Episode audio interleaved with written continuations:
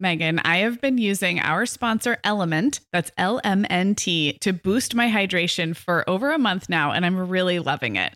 I'm just not very good at drinking plain water, and I love the taste when I pop one of these little packets. I like orange or grapefruit into a big bottle of water. It's kind of fruity and salty, and it just helps me hydrate better overall. Element is a zero sugar electrolyte drink mix born from the growing body of research that shows the best health outcomes occur with higher sodium levels.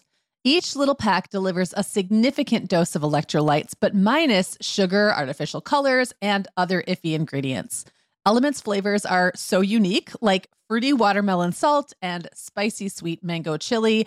And we're going to set our listeners up with a variety pack so you can find your favorite. Right. You can receive a free element sample pack containing eight flavors with any drink mix purchase when you purchase through our custom link, drinklmnt.com slash mom hour. That's D R I N K L M N T slash mom hour. This offer is available exclusively through our partnership and is available for both new and returning customers. And if you're an Element insider, you'll have first access to Element Sparkling, a bold can of sparkling electrolyte water. Again, it's drinklmnt.com slash mom hour. Hi, I'm Sarah. And I'm Meagan. We're two moms with eight kids between us, from little to grown. We're in different areas of the country and in different stages of life. But we both know that motherhood's a lot easier when real moms share tips and encouragement. And remind you that it's really all going to be okay. We're not experts, we're parents who've been there. We're not perfect, we're real. Welcome to the Mom Hour. Everyone, and welcome to the Mom Hour. I am Sarah Powers here with Meagan Francis. Hey Meagan. Hi, Sarah. So, surprise, we kind of love popping in every once in a while when you don't expect us. And so, this is a little Friday surprise bonus. Sneak attack? Sneak attack. I love that. Well, and if you're new around here, you maybe don't you maybe you don't even know our frequency yet, but we're every Tuesday. We're usually just the first Friday of the month and some Sunday more than moms, and then everything else is just surprise. And so today is a surprise.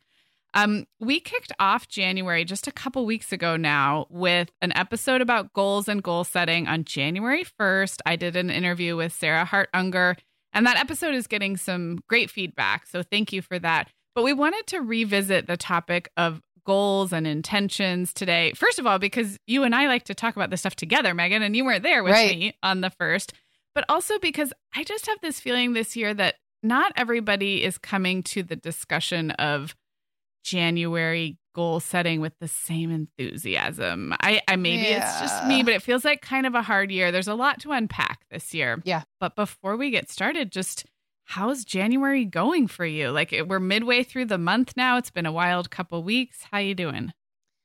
Um, I'm I usually am good in January, and this is no exception. Um, my kids are back in school, like real for real life school. Like their bodies are in a school building. Um, a couple days a week, they're on a hybrid schedule, which has been wild because I really had forgotten how many months it's been. It's Mhm. been almost 10 months since my kids have entered a school building. Um, and that is that was it really made me reflect on how long this has been.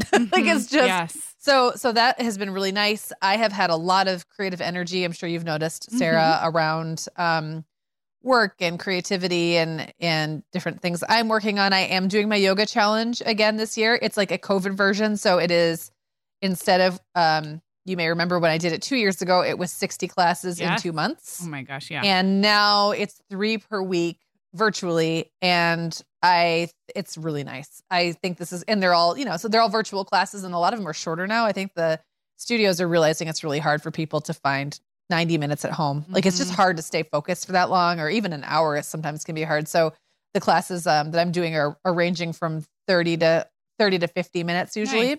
five zero. And it's been great. And so that's been something nice. It's kind of uh, like a structure around something I love anyway, but helps keep me on track. So I'm doing all right. But you know, this has been a weird week and um and like there's been a lot of disruption already this month and it's just kind of an intense month in general right now with everything going on. So yeah. anyway, that's Yeah. that's kind of how I'm doing. Personally good knowing that January is always a bit of a little it's a little bit of a uh blip for me in that the holidays ending and the new year always gives me a bit of a rush and so I have to watch out for that fading, you know? Yeah, exactly. To capture the energy, but not to burn your your star too soon. Exactly. And Yep. I I kind of think of it as a ramp up. I've really tried to not put too much pressure on myself the last couple of Januaries to have Christmas completely put away by like the second day of January and have you know all of my intentions set because I found what that means is then I then I just start the year kind of beating myself up like I'm late or behind. right.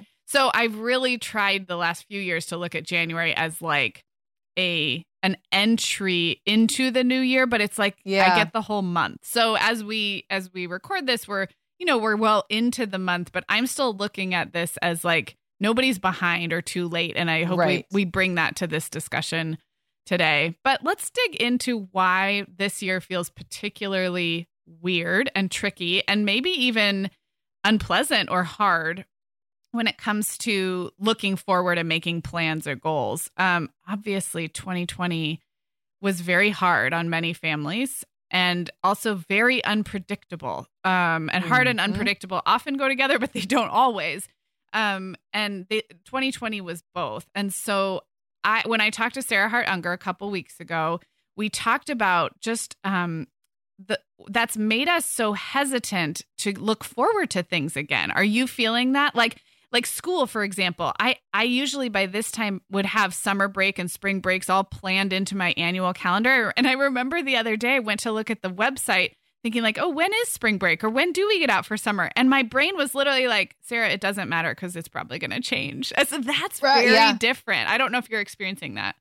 So what's weird for me is that I I actually kind of can thrive on unpredictability because I typically at this point would not be seriously looking forward to summer yet anyway, except maybe in some kind of grandiose like wouldn't it be great if Mm-hmm. kind of a way. Um but I don't I'm not yet tying my hopes or plans to a specific set of dates or specific circumstances. I think for me, the fact that I can deal really well with like I can roll with the punches really really well in the short term, Mhm. which means I underestimate sometimes how much they're wearing on me in the long term and it Mm. sneaks up on me. Yeah. Like it can really come out of nowhere and hit me how hard things have been. And that was definitely the case with like th- this week. I um, posted a picture in our Facebook community of Clara dissecting a, a sea lamprey. Mhm. And it made me cry because I was like, oh my goodness, like almost a whole year of her life, she didn't get to do any of this stuff. Like Mhm. none of it. And when I thought about it, like in retrospect, that way, when I saw the big picture, it made me very sad and it Yeah. really made me miss stuff. So it's almost like retrospectively, I can see it. I don't see it while it's happening because I'm busy just kind of dealing. rolling with the um, punches. Yeah. Right. And Yeah. and I think some, you know, to your conversation with Sarah Hart Unger, there are things that I have just naturally gravitated towards that are pretty pandemic proof. Like Mhm. the way I'm doing my yoga goals now are virtual and they're happening at home. I've signed up for other things that are all happening at home. I don't I'm not counting on life getting back to normal for those things to happen, but still there is that that process, that mental process running in the back of my head wondering when I can count on anything again. Right. And right. like the governor spoke today at 1.30 i don't really and, and right now it's 3 o'clock eastern time i don't know what she said did she say we like i don't know like my next week next week will be completely different Yeah. depending on if she changed something I la- I'm laughing could- because I think there was a few months ago we recorded a podcast episode while my governor of California was speaking, and I remember Yeah. the same thing being like, I'm not quite sure if what I'm going to say is not going to be true by the time this podcast airs, and that's the world we live in now, which is Yeah. so bananas. Yeah. yeah Well, just acknowledging that that that does make setting goals difficult, but I think what we want to do today is look at ways where we can set goals that feel motivating and inspiring that are as as Sarah Hart Unger said and we said kind of pandemic proof or that take this unpredictability into account.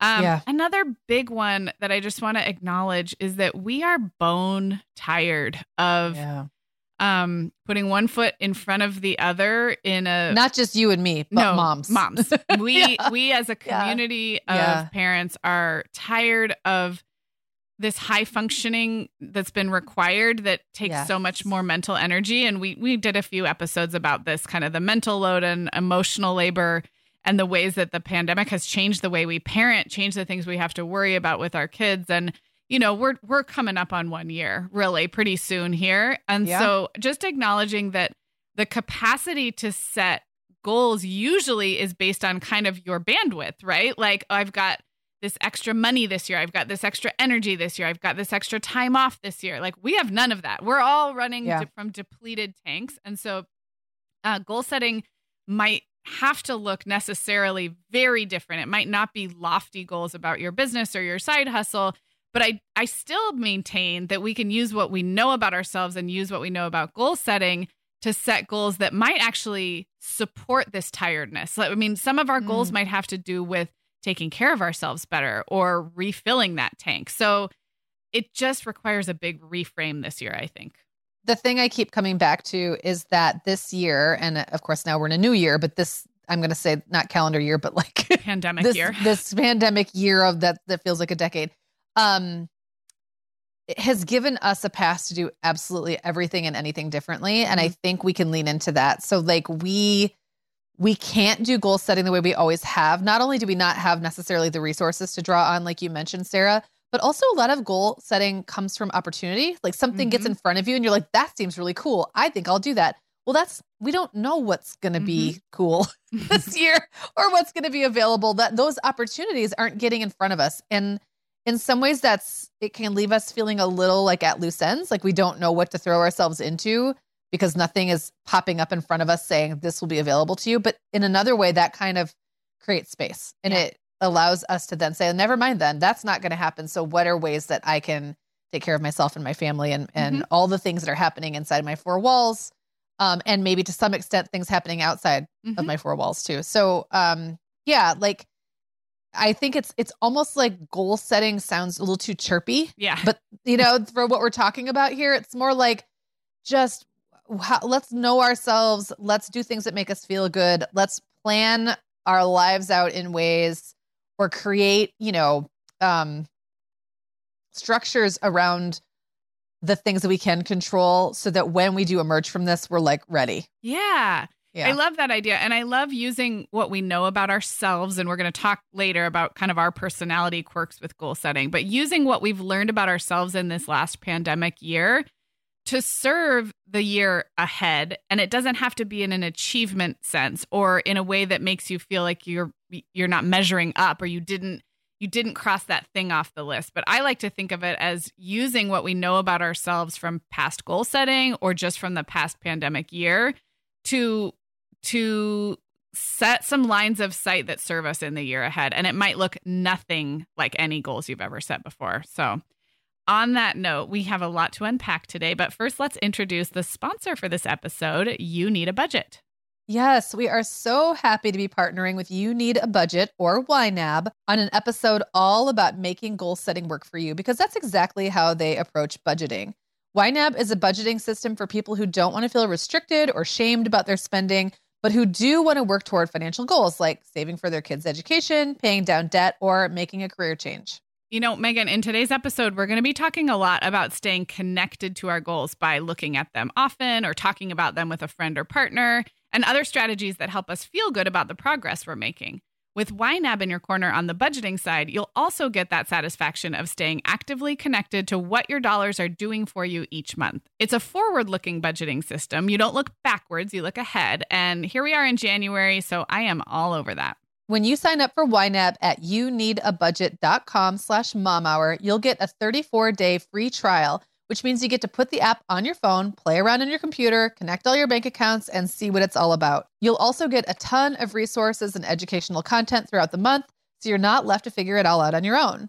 And then, because it's 34 days totally free, at the end of the month, you can really get a sense of what a difference this can make when you continue with YNAB, which starts as low as just $7 a month. Again, try YNAB free for 34 days at youneedabudget.com slash mom hour. That's youneedabudget.com slash mom hour. So, Sarah, we have definitely talked ad nauseum in the past about how different we are personality wise, but there's a lot of crossover um, and sometimes really interesting places. But I think this whole idea of self awareness and understanding your drivers, your um, how you how you interact with systems and processes in a day to day way versus the big picture, all of those things, knowing that you know about yourself, really are basically where you start when you're setting goals or at least when you start figuring out how to get those goals, which are two different things, Mhm. right? It's one thing to have the goal, but just setting a goal and then not making a plan to get there gets you nowhere. So I guess I want us to dive into sort of um, traditional messaging about goals and intentions and how we personally relate to those. Like, have we sometimes been all in and sometimes we resist? How how do you interact when it comes to goal setting and intentions? Well, this is I think really important to ask this time of year. We're now 2 weeks into January and if you've been consuming blogs or social media or newsletters or magazines wherever you get your information, you may be feeling like you want to like stop, like too much. Everybody's talking this time of year about their new planner and their new goal setting system. So I just want to validate anybody who has felt like this year you're not in the right headspace or it's too too much too soon. I think it's a real feeling to almost have a resistance to everything coming at you this time of year. It's why there's as many articles about why resolutions don't work as there are right. about people making resolutions. It's a it's kind of um it fires people up. So I just want to kind mm-hmm. of validate that. And yes, I have spent most of my adult life having a very knee jerk resistance to goal setting and intention setting up until the last couple years. And I'll talk more about that later. But I think there's a few reasons why I just, I really kind of resisted um, the push or the marketing efforts toward me about goal setting this time of year. Um, one of those reasons is I spent my early professional years actually creating content for business owners that had a lot of overlap with New Year goal setting. So um, I I worked for kind of a success guru who wrote and spoke and gave lectures and gave courses to both salespeople and healthcare professionals, and it was all about like your vision statement, your mission statement, um, your like your core objectives, and breaking it down and like setting quarterly goals. And I um, I learned a lot. I created a lot of content in that arena, but I think it had a weird side effect where first of all, I got a little jaded. Like it felt a mm-hmm. little bit produced, if that makes yep. sense. And I didn't ever relate to it personally, which is weird. I was just a young professional. I was a writer. Um, and and so I I both internalized a lot, but I also internalized a little bit of a um uh, like same same. I've heard this all before. Does it really work? Yada yada. Like a little cynicism. So that's kind of just some it, it, took me a long time to unlearn that. Be like oh there's a reason why everybody talks about this is one of those reasons is maybe it actually is helpful. Um yeah. number two i was just in the trenches. I when i was in the trenches of early motherhood i had no interest in setting long-term goals. And if that's you right now i just think that's okay. Now i think there's other moms who are in the trenches who do maintain that sense of wanting to move their career forward or their creative you know, their creative goals forward. I just didn't. It's like that part of my brain shut off for a, a number of years. So that was another reason. Um, I'm also a very productive person by nature. And I think sometimes that serves cross purposes. On the one hand, I get a lot done, I'm good at project management. And I've never been someone who's like, gosh, Sarah, you need to get more on your plate or get more done. So I, I almost created a story that I didn't need goal setting because I already I already think like that and I I also had to unlearn that because while I can be productive and list oriented that's not the same thing as um, creating long-term goals or being more visionary or more values based with your goals. So that was hmm. another mm. story I really had to kind of unlearn about that resistance. And then this last one I think you and I share and that is trend aversion. Like anything that feels trendy or like everybody's doing it and that's like word of the year intentions yep. mm-hmm. or you know like the latest paper planner that's so pretty or bullet journaling even though i actually probably would love some of those things i just have an like an internal trend aversion streak in me and i know you do too so yeah that was a little bit long but those are that's i wanted to paint the picture of why Sarah has in the past had a real weird, like resistant relationship to goal setting. And then later on, I'll talk about like how I have unlearned some of those things and kind of taken a new approach.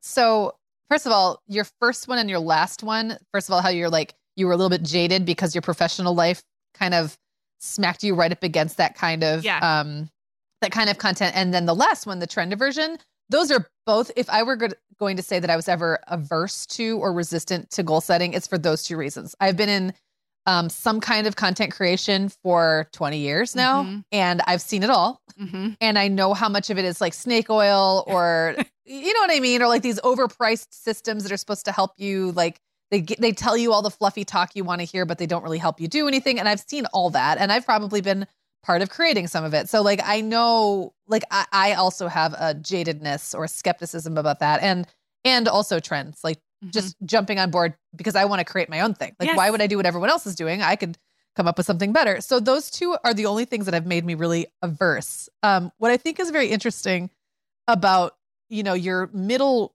um, sort of resistant I guess, tendencies that you've named.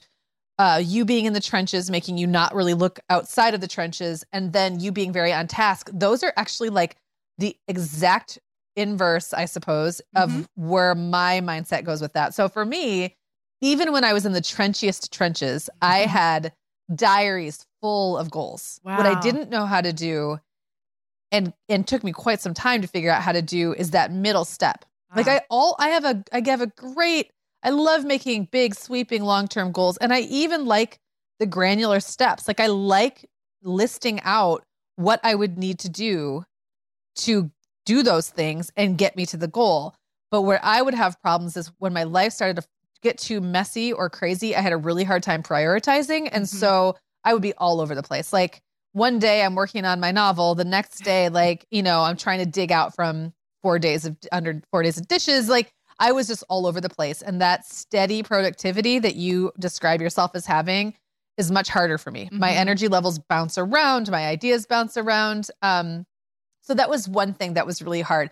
But I think the really, really missing piece for me, besides just figuring out how to make systems and structure work for me, which is a lifelong challenge and workaround that I'm still working on every day, but I have to have the right motivation. Like I have to decide this I want to do this. I really really want to do this thing and I'm willing to do what I have to do to make it happen. And sometimes I could have so many goals I really wasn't that committed to most of them. Mm-hmm. They just sounded good on paper. Um and then I have to see some results pretty quick.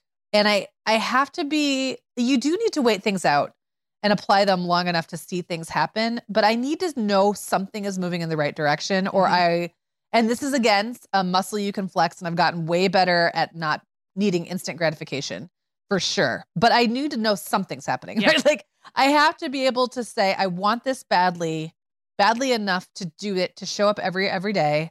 And then I have to know, I have to trust that something's actually gonna happen. So um yeah, like over the years I have learned how to succeed in implementing systems and processes and reaching goals and I've reached a lot of really big long-term goals, but I've flopped on way more of them than I've actually reached. Mm-hmm.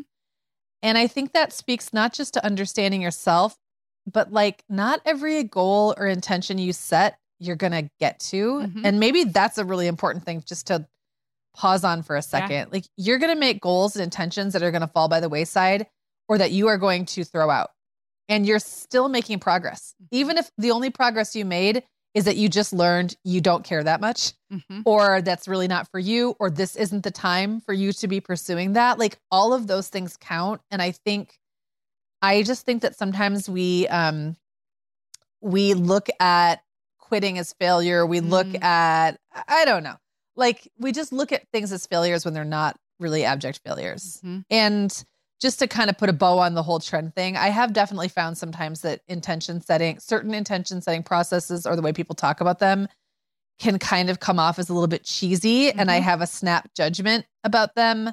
But then later I've had to eat my words when I actually decided it was kind of helpful to set them. So having those, you know, judgments is a trouble spot for me. It's a blind spot for yeah. me. I will just totally acknowledge that. And it's one that I've worked on over the years. And I guess I've just become much more open because I feel like any I feel like any self-awareness we gain, I think anything we do to work on ourselves is worth it in the end even if it doesn't get us to where we thought we wanted to go. Yes.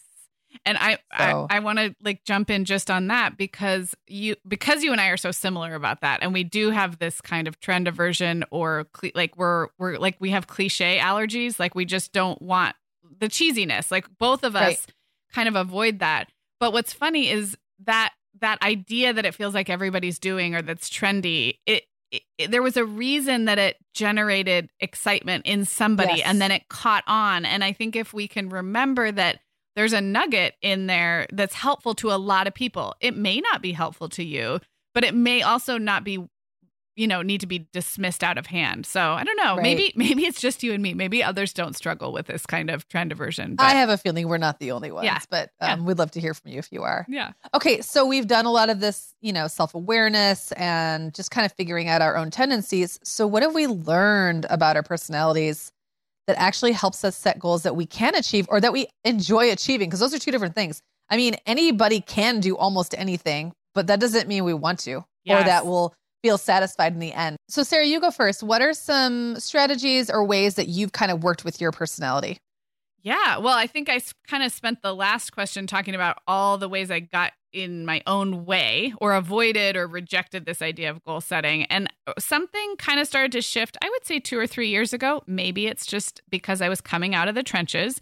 I was around a lot of um, very motivated, inspiring women content creators like you and like all of our friends. And I'm keep I kept thinking, okay, well, if everybody's talking about this every January, like maybe there is something to it. Maybe maybe I can get over myself a little bit. And I just started to be a little bit more open to first consuming content, podcasts and books and interviews and articles about things like goal setting and intention setting. So a big one for me, the strategy was to get over myself, basically. Um, kind of get out of my own way. Um, and then also, I think a mindset shift for me was just to be a little bit more playful and less serious when it came to setting a goal or trying a new approach. I'm um, I am such a systems person that I can make something very unfun by thinking, okay, Sarah, like you're going to get a new planner for this year. It's got to be the best one. It's got to be the right one. And you've got to use it all year. And, you know, it's like that could just kill the joy Yeah. right out of it. So I have really tried to be much looser or uh, less white knuckled about trying new things. And that might look like choosing a word of the year. Um, last year, I did a 40 days to 40 walking challenge for myself and actually talked about it publicly, which is never something I would have done in the past for all the reasons we've talked about. I would have thought it sounded cheesy or like it was, you know, I, like, I don't know. I just would have felt weird about it. So I think one of the biggest things for me has just been letting go of some of those hangups, being uh, less obsessed with it being the right system or sticking with it all year, and just being open to trying new things, especially in this January time when we when we're we're exposed to a lot of ideas and we're around a lot of inspiring people, and it's like why not it, why not jump on a band, bandwagon, right? Like if I'm so bandwagon averse, like what's the harm in trying this little bandwagon right now? So that's that's one big thing. Um, and then on a much more practical note, one thing I've learned is that I'm much more successful with goals that I can manage with everyday behavior changes. Um, and so Sarah Hart Unger, and I think she got it from Laura Vanderkam, they would call these process goals. And I'm sure there's a lot of other kind of terminology, but things like flossing my teeth every day or calling my grandma once a month, things that I can track and measure that are behaviors that move me toward what might be a loftier goal. So the loftier goal might be oral health or overall health or a deeper connection to my family. But if I can make that into a daily or a monthly checklist, it just works well for my brain. And I think as we move through this episode, I'll, I'll share some other ways where I've kind of finally learned that that's the way my brain is wired. But I can use that to my advantage to actually move toward much more like soft or emotion based goals, but still use the checklist format, if that makes sense. It totally makes sense. And I think one thing that comes up when you're talking about this is that sometimes a goal or a practice, um, because you can have a practice that doesn't have a goal, Right. is is is about the practice itself, and it doesn't really matter what the goal is. And sometimes the goal is what's important. So by that I mean I am doing a daily yoga practice, um, or mostly daily. I don't really have a specific goal in mind. Like I don't I don't necessarily care if I ever do a, a handstand or you know what I mean? Like there's things that I think would be cool if I got there, but it's more about the fact that like it makes me feel good when I do it. It makes me feel more grounded and more healthy and I can tell the difference when I don't. And that's a little bit different than having an ultimate goal like a really specific ultimate goal and I think we can kind of get a little stuck sometimes when we think everything that we enjoy as a process needs to lead to some Yeah. goal. Sometimes it's okay to like one, and sometimes it's okay not to even really like what you're doing, but to like the goal that you want to get to. Mhm. Um, and and I do think you can make yourself like things when you get better at them. Mhm. And sometimes that's the goal, right? Like, I want to be a better cook. You might hate cooking, but you're willing to cook because you want to be better at it. Mhm. And then the better you get, the more you enjoy it. So, um, I think that's a fun distinction and it helps me kind of pick apart why I'm doing something Uh-huh. and if it even matters if I ever master it or if I just want to do it just to do it. Um, so to answer my own question about like how we kind of lean in on our personalities, I you know, you mentioned like the word of the year thing, and I love that, like, except for the trendiness part of it, which I've gotten over. I really love like the lofty, intuitive part of my brain loves the idea of focusing in on an idea, um, a concept, Mhm. right? But then there's like a lack of action in it. And I am very action oriented. Yeah. Maybe not to the detailed way that you are, but like the lack of action sometimes means I then later I'm like, why did I even bother? Like, oh, my intention for you know, my my word for the year is abundance. Okay. Am I more abundant? Did I do anything to what does that even mean? And I think sometimes like words like that or um practices like that are almost more like a like a mantra, like something you bring yourself back to thinking about conceptually without putting that expectation that like anything different's going to happen. Like that Mhm. there's going to be any concrete change because I think that's maybe not what it's about or maybe that's not what it has to be about. So um I've definitely try I try to weigh my um goals equally between things that are just there to make me kind of think and reflect and things that are there to make me actually move forward and do Mhm. stuff. And Yeah. those are often very, very different. I want to share a story though, um, because I think a lot of people will relate to this, even though it it's aging me and it makes my technology seem super ancient. But I I don't I think FlyLady is still around. Have you heard of FlyLady? I think I heard of her through you back in the day, but nothing I've so- consumed recently. Okay. So FlyLady was like a big, big deal um in like the very early 2000s. Like I think it came on my radar in like 2000, like the year in the year 2000 if anybody remembers that Conan O'Brien. Oh my gosh, I should have stopped now. But anyway, that reference um and it was a at the time it was like an email program. So you would sign up for an email list and you would get reminders all day that would tell you how to keep your house clean. And I was at the time at the time we were traveling i think i was living like in a extended stay hotel with a baby like a little baby and a two year old and then we were like getting ready to move back into our apartment so we left an apartment so most of our stuff was in the apartment it's not like i was like you know shuffling around all of our stuff like the Clampetts or anything but um oh my gosh i just used another super dated re- do you know who the Clampetts are yes, I do. Yeah. Thank you. Okay. I'm not going to mention any more pop culture or anything date related. But anyway, so what you would do is you'd sign up for FlyLady, and all day long you would get email blasts, like 12 or more times a day. Oh a my day. gosh. And it would remind you of things like shine your sink, put your shoes on. She had a big, like a big fixation with wearing your shoes because she felt like if you didn't put your shoes on, you didn't take like life seriously. Okay. So like if you were in your house and not wearing shoes, like you wouldn't want to clean because you would feel like you hadn't started your day yet. So there were all these little things. And at first it was super motivating. Like, wow, I, I see what she means. It's a mindset shift. Mhm. Like put your shoes on, then you feel like you want to do stuff. I get it. I get it. I get it. And then by the end of like the second day, I was like, quit telling me what to do, fly lady. Like I'm getting really, really annoyed now. So here's the thing. I try I I started and quit FlyLady probably 17 times. Um in the end, what I learned is that I'm a rebel and I learned this. So I learned that young. Like Mhm. that's a good thing to learn when you're I think maybe I was 22 years Mhm. old when I learned this about myself. That's that's good, right? But I also learned what motivated me and what doesn't. And someone yelling at me all day does not motivate me, turns Mhm. out. hmm But what did motivate me is that I really, really, really wanted a cleaner, more functional home. hmm And like, really, I could stick with that. And I learned a few tactics. Now, her method kind of focused on solving problems I didn't actually have. It was a little too prescriptive for me. Mhm. I'm I'm more intuitive. I look around my house and at night I'll say, "How do I feel about the state of my home right now? Is it pretty good?" Okay, it's pretty good. Then I don't really care if my sink is shiny right now. Mhm. Um I agree that's a great visual cue. If you can shine up your sink, sometimes like sometimes having one little space that you clean does give you that energy to then move on to the next Yeah. space. I I totally get that. But for me, I needed to just be able to like I just needed to be able to tap into my big picture strengths and say, do I care that my front closet is messy right now when everything else in my house looks great?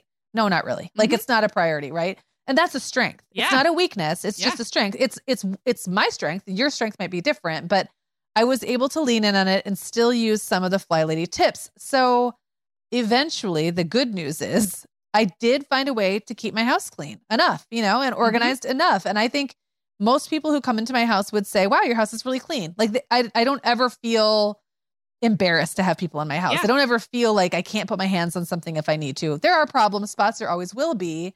Um, and of course, it helped that at some point I no longer had a, a newborn and a Mhm. toddler, although I then had that again later. But Yeah. by that point, I was more practiced, right? So I guess the reason I'm telling the story about my FlyLady failure is that even though I tried and failed like 17 times, it actually wasn't a failure. It Mhm. just got me there in a very, very different way. And so when I say like, I don't think any goal or anything you try can ever truly be seen as a flop, that's what I mean. Like everything is getting you so somewhere. True. It's so true, and I can think of so many um com- comparable experiences. Like I'm thinking of Whole30, for example, or any other January eating clean eating challenge that people start and maybe stick with, and maybe go back to their regular eating, or maybe. Maybe it just taught you what to look for in the grocery store when it comes to healthier fat oils. You take that with you forever. So it's not that you didn't stick with your clean eating plan because February came around and you realized that was really hard and you know, I, Right. I like bread or whatever. But you take you take with you what you learned from doing that challenge. So I think as I, I, it seems like January challenges are getting more popular as a way to start the year, or maybe that's just my perception. But I love that reframe that it's not that you quit or that you couldn't stick with it. It's that you took what you needed from it and you moved on into the next Yeah. phase. I love that. Yeah, and I hope that that makes some of this like feeling bad about goal setting feel better. I mean, try it. Why not? Mhm. Try it. A lot Why of not? stuff is free. hmm You know, don't don't go tell everyone you're going to do it if you don't think you're going to stick to it because then you get that shame spiral. yeah. Just tell yourself in your own mind, I'm going to try this on and see how it feels. And Yeah. maybe this isn't the year to do it all the way, but maybe this is the year to dip your toe in Yeah. and try it again next year. So, okay, so to wrap up um, you know, part 1 of this episode, Sarah, what of that self-knowledge, especially the stuff you really gained in 2020, are you taking into 2021 when you're thinking about your goals? So this might be stuff you always knew about yourself but Yeah. really solidified this year or maybe you learned some brand new stuff. Yeah. Well, I touched on it earlier, but we all know that I am a productive and very list oriented and checklist oriented person. And that self discovery is not new. But I think I, I think I locked into some stories about myself that were more limiting about that. And so I think what I'm realizing is after a very hard emotional year of 2020, I can still use that very Sarah-ness about myself, but use it to set goals, if you want to use the word goal, or um, to challenge myself in ways that are totally not checklisty and not productive and not what you would typically think of as Sarah E. So I'm thinking about things like rest and relationships Mm. and spirituality and self care. I can have um, goal areas that are much more about mm, what would you call that? Like the whole person aspect of my Yeah. life, kind of the deeper, yeah. yeah, Yeah. um, rather than achievement or productivity based goals. But, and this is like, this is the bit of self knowledge. I still know that I work really well within a checklist system. So why not have um, friendship connection metrics or or checklists built into my rhythm because that achieves that uses a system that works for my brain, but it, I'm using it toward things that are much more holistic, as you said. Um, and so that's kind of what I'm thinking about in 2021 is it's not either or, it's not binary, Mm. but I can kind of use what I know about myself and then um, do it in a softer way or a more holistic way for 2021. Well, I love that because my answer is almost it's not the reverse. I always get reverse and inverse mistaken. So or maybe in con- another or converse. like inside out. What's the word that means um a mirror image or something? There's a Isn't couple other words. Yeah, maybe converse. Okay. Yeah.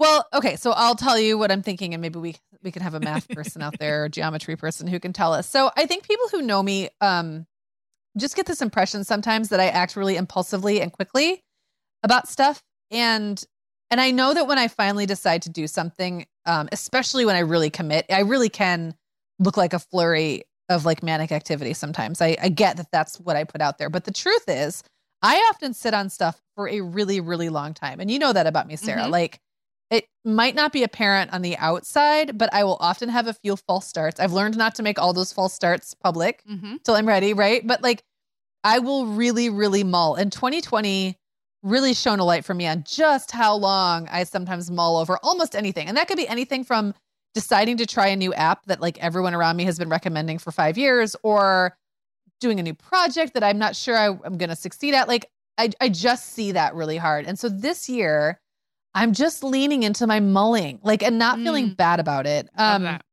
I know that tw- I know that like I've got stuff in 2021 that I'm going to want to do that probably isn't going to happen this year and that's hard for me, but on the other side I do know that slow and steady will get you there. Like it really eventually will or it'll get you to where you don't care anymore. and then you let it go.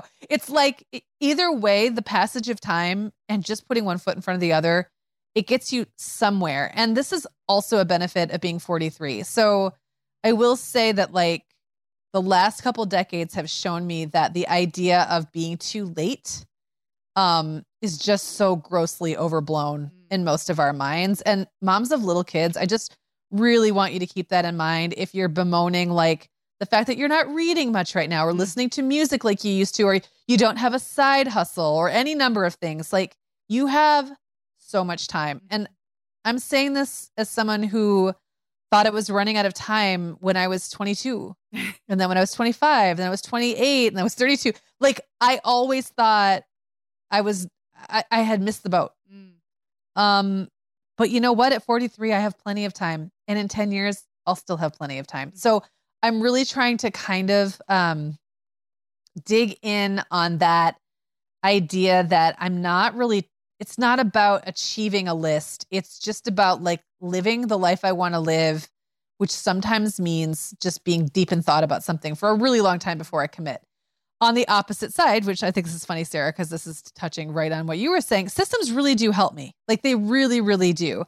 I sometimes mull so hard, I don't get around to implementing them Uh-huh. or even to learning about them. But when I do, they they can be great. They just have to be the right system.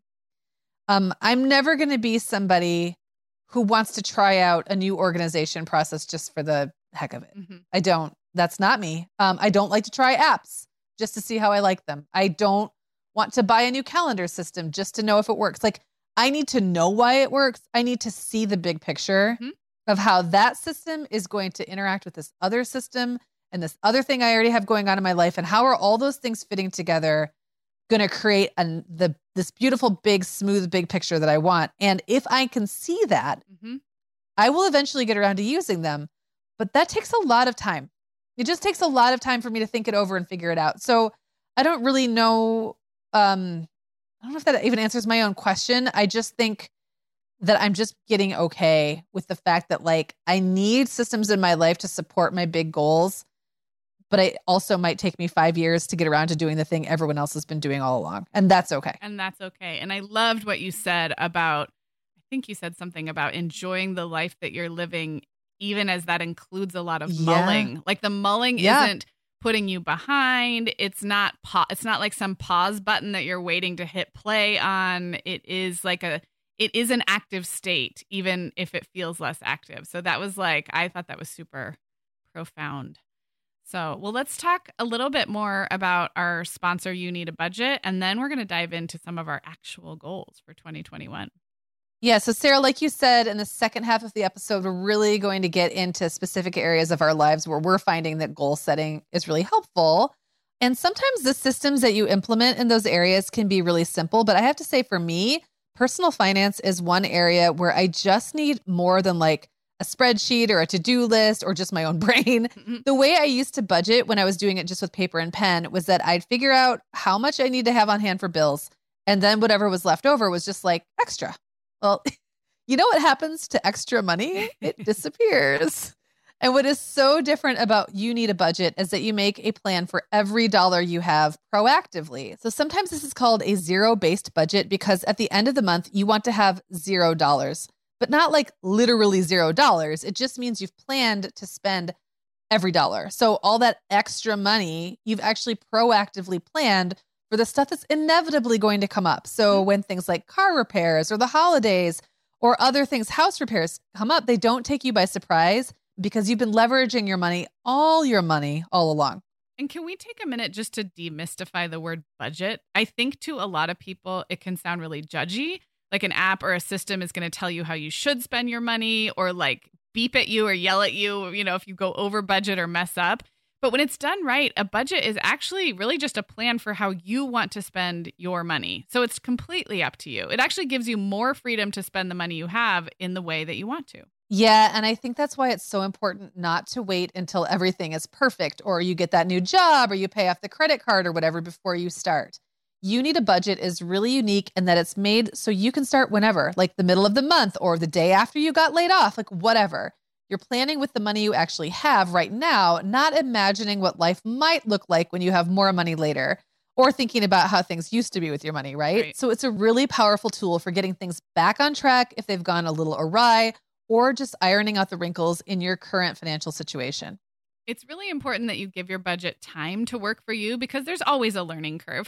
One of the things I have loved about getting to know YNAB's system is the educational content that they provide for you throughout the first month. So, videos and tips and examples of how other budgeters are reaching their goals and how they're using YNAB in very different ways because everybody's different. So, you're not going to be left out alone to figure this out on your own. YNAB really kind of takes your hand and walks you through that first month, which I love. And then they make that learning curve even easier by offering a free, no commitment 34 day trial.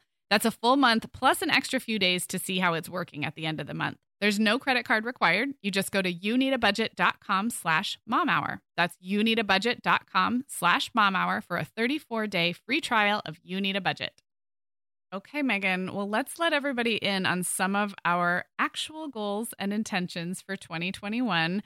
Um, I, it's funny, you and I haven't really compared notes on this yet. I, I've taken a much more structured approach to goal setting this year. I used a lot of what I talked about with Sarah Hart-Unger and kind of did some annual and some quarterly and some monthly. And I'm sure yours don't look like that. So, in terms of how we got to this point, I think it's perfect for this episode because it's probably very much in line with our personalities and what notebook we wrote it in or whether it's digital or paper like it kind of doesn't matter um, and we're not going to share every goal from every category here we just kind of want to um, give some examples of how we've used what we know about ourselves and what we learned in 2020 to set some goals for 2021 so let's start with home because i think we both have yeah. some goals in the category of I don't know, house and home, domestic life. Yes. Well, and not surprisingly, Sarah, my my process is a little more loosey goosey than yours, and and often for me, it, again, to go back to what we said at the very beginning, it's it's like realizing something's not working and that I want to make it work. Mm-hmm. Um,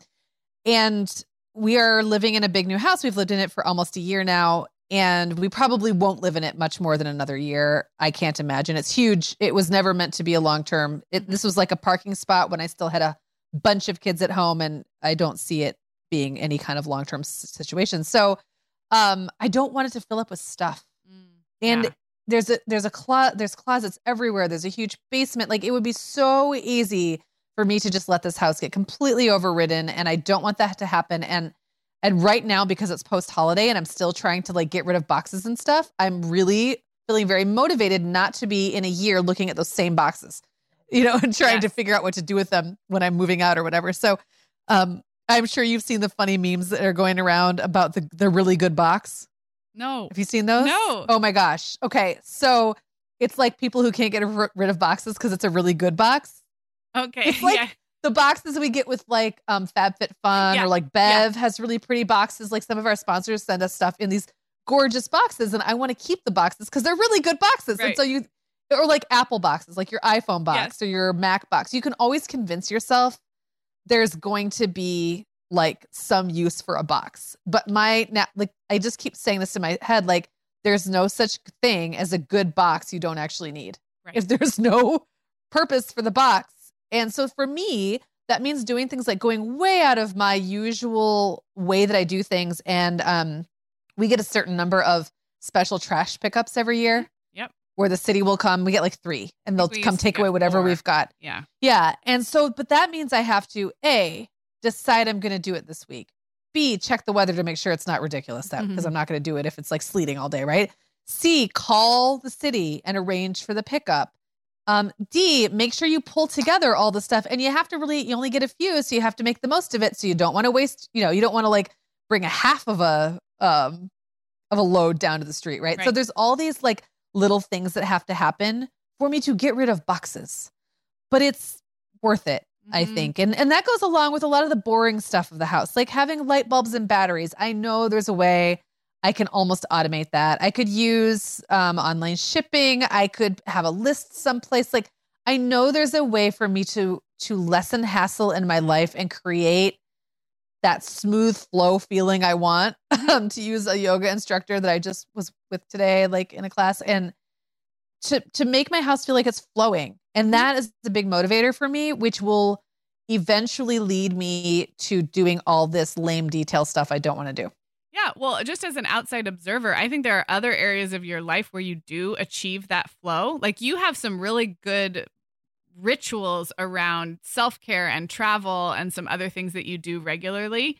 Um, so it's not like I think there's a lot of evidence that you are very capable, I guess, in case you needed to hear that. I just got to want to do it. Thank you. I know that I'm capable, but I don't care about light bulbs. But Yeah. but you know what? Here's the thing I also don't like when I go in a room and turn the lights on and they don't turn on. Yeah. Like that's a real bummer. Yeah. And then not being able to put my hands on light bulbs is a even bigger bummer. So I would just like to avoid that. And I Yeah. don't want a house that's overridden with boxes. Yeah. So yeah. So I are- need to deal with those details, Those right? very that's the- actionable, yeah. pain actionable Yeah. pain points to strive for. Yeah, I love that. Yeah. So in the home realm for me, I have a few, like a little list, not surprising. Uh, one, I would like to find a rhythm between a professional house cleaner and doing my own cleaning. I've not had professional house cleaning at all in the new house, and we stopped doing it in the old house all during COVID. And um, I don't mind doing a lot of my own cleaning. What I don't have right now is the right expectations or the right rhythms because I, when I had help, it was only once a month but I knew the things that were going to be happening once a month and I knew what I did in the interim. And now I do it all and I don't have a good system. Plus, I have a new house. So that's a goal for 2021. Um, I've almost avoided getting a professional cleaner because it feels overwhelming the first time and it feels overwhelming to start that whole new thing. Um, so I need to get over that hang up and then decide on what the frequency is and what kind of the division of labor is with that. Um, yeah, Sarah, I actually think, well, first of all, not only is it overwhelming to choose a new cleaner, but sometimes it's disappointing. Yeah. So, like, I think that we should totally do another episode just on that because Mm-hmm. just the that rhythm you're talking about of what you can do and your family can or should do and when and how and then how can you like best leverage a cleaning service i think is something that a lot of us just either don't think about or don't know how to do so i Mhm. think that would be a great episode Yeah, I do too. Um, something we started doing in late 2020 was family meetings once a week. And that was something I'd wanted to do for a long time. My mom did family meetings with us growing up, and I hated them as a teenager, but I see a lot of value. And they're not long, and I keep them fun with a few little tips and tricks. And maybe that's another thing we can talk about in another episode. But also, just on the functional calendar side of things and meal planning side, it's kept us to calendar planning and meal planning in a much more structured way as a family as our kids get older and are more active participants. And eventually, someday, they'll also have their own social schedules when when COVID is over. So, family meetings once a week. We already started, so that's just a goal to continue. Um, Mm. I also want to add some kind of monthly review practice for for our home and personal finances. Um, for our business, Meagan, I have a really good month end review that I just kind of accidentally backed into where I look at our sales and I we have a bookkeeper and I look at numbers with her and I make sure I've invoiced everybody and it's more on the financial side but I I like knowing that not a month goes by where those things slip away because it's like if you don't look at it and then it's been 4 months well that 4 month review takes a lot longer and and you're finding mistakes and you're playing catch up so what I'd like is to take that same satisfying monthly review practice that I've done for the business and have something like that personally. And I haven't worked out the details yet, but I know it would include a little bit of looking back at the past month, maybe looking back at my goals, looking at our personal finances, um, and looking ahead at the month ahead. And then, of course, looping Brian in on all that. So I don't have, I don't know what that looks like yet, but I think I will feel really satisfied at having some ritual that kind of repeats each month rather than mm. like I said getting getting super behind. Um and then one more I just gave myself a decor focus for 2021 because we have this big new house and a lot of it's not decorated or even fully furnished.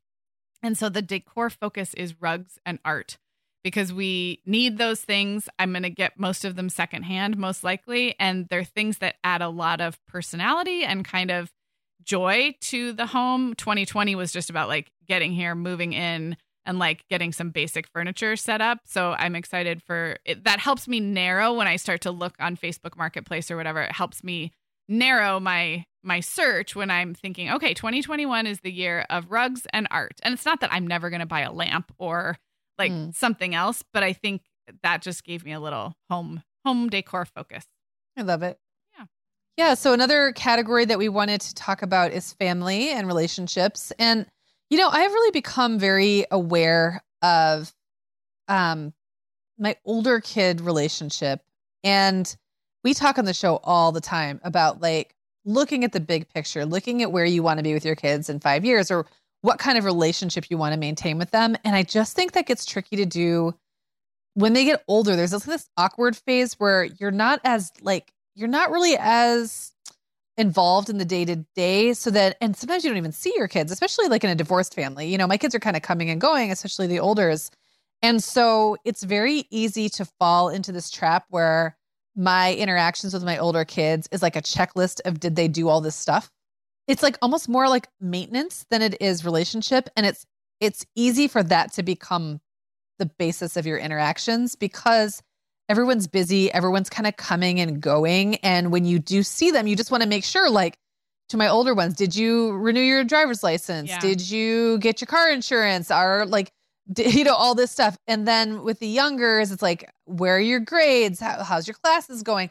And sometimes it's just harder to kind of organically build that relationship where what you need to, like, the only thing, the only way you get there is just spending time. Yeah. And like not structured and not focused on a goal. And I have just found that's that gets hard to do after like 17. Mm-hmm. It just and depending on your kid, you might have a kid who kind of starts pulling away from family interactions at 14 or 15, and then it's hard to do then too. So um, it's just you know, and I'm not beating myself up about it. I think I do a pretty good job managing everybody's needs and all that stuff and keeping at least emotionally available to them. Mm-hmm. But I want to be more than just available. I want to be proactive and make them available to me. And I know that that's still something I might need to work at. So yeah. that's just uh I don't really have like um a step by step about that yet, but it's just on my mind and yeah. it's a goal for me. I love that. Uh, for me with family and relationships, one thing um, I am doing, this has already started for Christmas. Um, I gave Brian, I kind of structured monthly new restaurant dates throughout 2021, even though restaurants are currently closed. So this is pandemic proof. Um, it was fun to think about the first few months of the year will definitely be takeout, but it was really fun to think about um, the later part of the year and maybe getting to try some new restaurants. So we moved to this town in a pandemic. We love trying new restaurants, but we also get a little lazy about takeout and just keep doing the same places. So I looked up the best, like the best restaurants in a bunch of different categories in Santa Barbara, and I printed them out and I cut them out and we literally are going to draw from a bag like us it'll be a surprise every month which one we try out. And so there will be like a just kind of a surprise element. Um, and in the beginning it'll just be takeout. It'll be like so it's not even a date. I'm calling it a date. And it, in true 2021 fashion like even that is probably too hard to achieve. So it will just be takeout but i i'm excited about it being something that we do together that that it's right in the realm of things we already love, which is food and eating and trying new restaurants. So it felt like a gift where I was able to use my skill sets of like planning and calendaring and structure to to fill a, a need that we have, which is to get mm. back on like a regular connection schedule. So yeah, so it felt like it kind of ticked a lot of boxes. I love that. That is really cool. And I love the idea that like that is pandemic proof because the one thing that has been the case the whole time is the restaurants have always been open for takeout, right? Um, and I I also can get very lazy about thinking outside of like the easiest places to get to or the most obvious places. And now that everything's takeout again here for a little while, we were both open, but not now.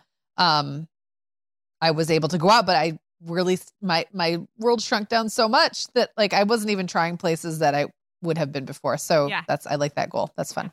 Okay, well, one more category that I know we both have some goals in is creativity and hobbies and learning and growth, and I think all of that falls to falls under one. So, what uh, what goals do you have for creativity? Okay, so I thought I only had two, but I actually have three. And the first one has to do with the yoga challenge that I'm doing. So, and this is an example of how, in some cases, not to be Pollyanna, but in some cases, the pandemic has made things possible that might not otherwise have been possible. So, my sister and I um, have talked a lot about yoga, and we've kind of had like a, you know, like an adjacent practice going on this whole time. But rarely we've been to a few classes together. But she lives two hours away from me. But we did decide to do a um, yoga training, teacher training together. That's online. Now the funny thing is, then after that, she defected and she went off and decided to sign up with her local yoga studio. So we are not doing an online um, teacher training together. However, she did send me the list of all of her books and reading materials, and I'm reading them through them with her. Oh, fun. And then we're just kind of talking about it. And I might not do a training for a while. Like it's not, I don't want to be a yoga teacher anytime soon. And I like, I actually kind of like being a student. Sometimes it's nice. Mhm. It takes the pressure off. Like, um, I sometimes have this rush to like the ultimate expression of something tendency to where if I like something, I want to do it all the way. And sometimes it's okay just to like, just do it Yeah, and, and just be a student. So, um, but it is fun because I am reading along with her, and that means I'm reading some books that are like way above my comprehension, and I have no idea what they're saying. And but it's just kind of a it it just keeps that sort of creative and learning part of my mind operating. And at the same time, I'm doing that. I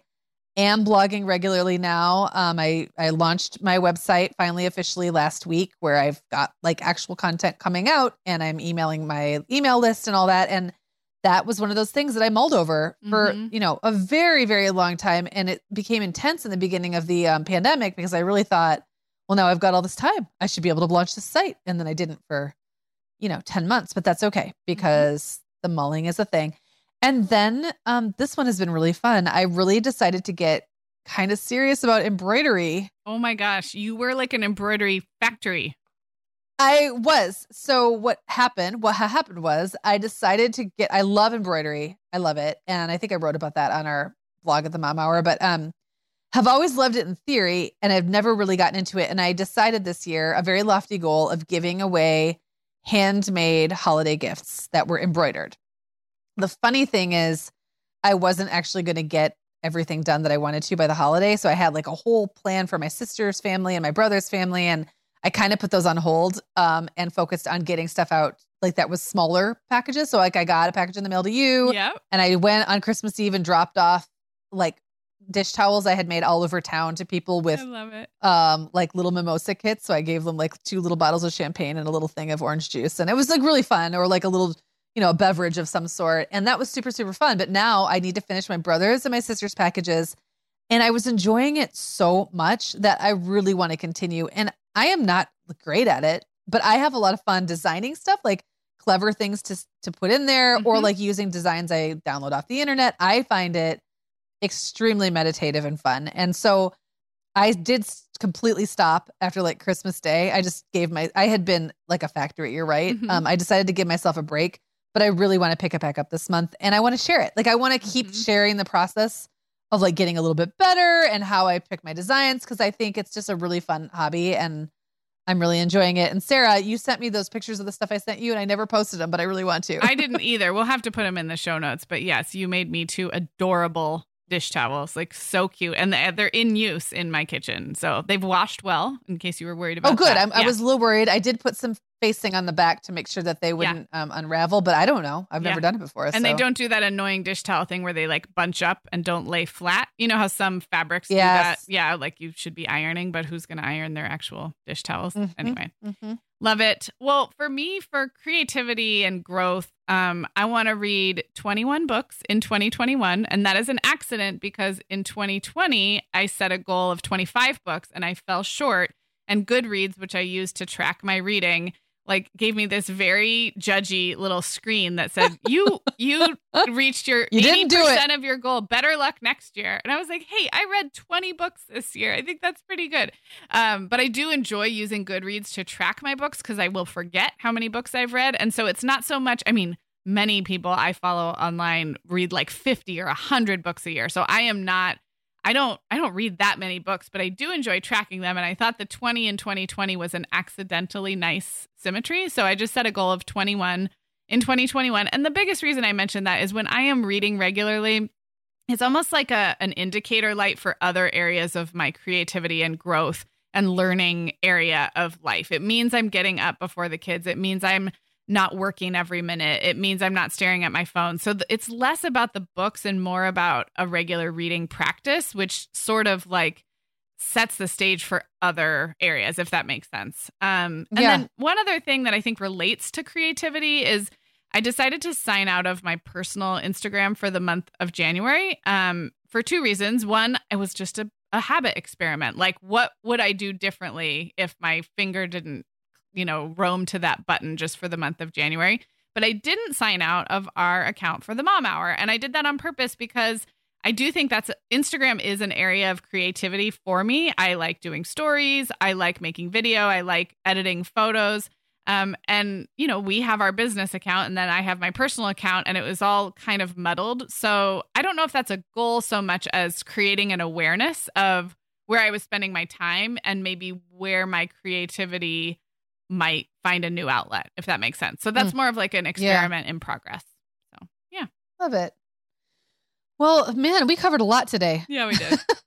and we know that we moved through a lot of information. So thank you so much for listening, everyone. Um, as a reminder, everything we mentioned is right there for you in your podcast listening app or in the show notes at themomhour.com.